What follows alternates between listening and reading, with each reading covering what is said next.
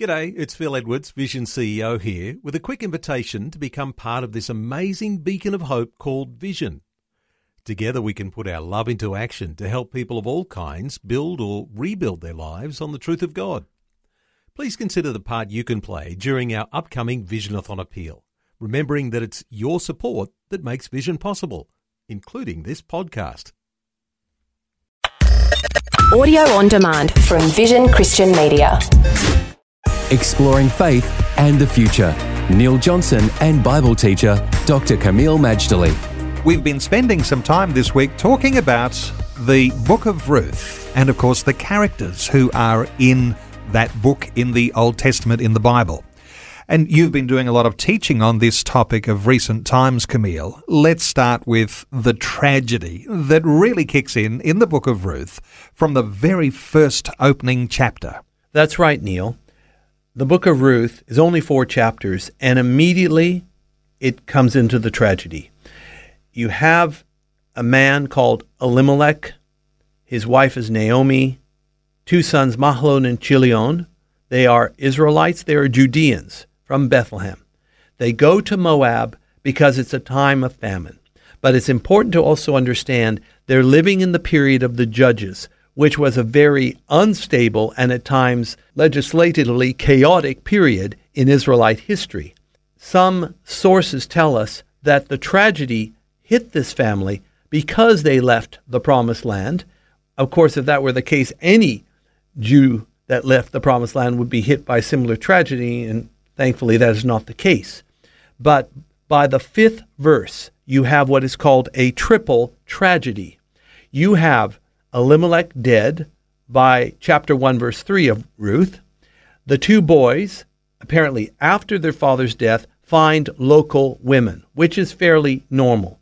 When you come of age to marry, you'll pick somebody who's in your locale. And they married these Moabite women. They lived there for a period of 10 years, and then both these brothers die. No explanation of why they died, how they died, but there by verse 5, you've got three widows. And none of them, I would say, were Mary widows either. You mentioned yesterday that in those days, in Old Testament times, of course, there was nothing like a welfare system or Centrelink. So, how did these women survive? These women, Naomi, Ruth, and Orpah, were destitute, at least for Ruth and Orpah, the daughters in law. In theory, they could go back to their families and live until it's time to find another husband. In Naomi's case, though she is, quote unquote, the believer, she's the one that is trusting in the Lord. That is her heritage. But she's very, very spiritually flat because of the tragedies. As far as Naomi is concerned, she has no future to offer her daughters in law. And therefore, there's no point of them following her. They might as well go back to their parents because at least there was a roof, there was food, and they could live to marry another day. What we're going to see in this amazing story is despite the fact that Naomi lost everything, her daughters in law loved her so much they were willing to leave their home country and follow Naomi, even though in the natural she had nothing to give them.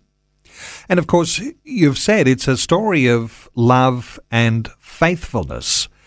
How does that faithfulness result in things moving from tragic to hope and then eventually to triumph? We don't have a lot of time, but I'll tell you what I know. Once there's a commitment made to the Lord by Ruth, which he does in chapter 1, verse 16, she then follows up with faithfulness. So that commitment and that faithfulness will get the ball rolling for redemption. Faith and the Future with Neil Johnson and Dr. Kameel Majdali from Teach All Nations. For more from Dr. Majdali, including books and DVDs on prophecy, Bible commentaries, plus today's and other episodes of Faith and the Future, go to vision.org.au. Thanks for taking time to listen to this audio on demand from Vision Christian Media.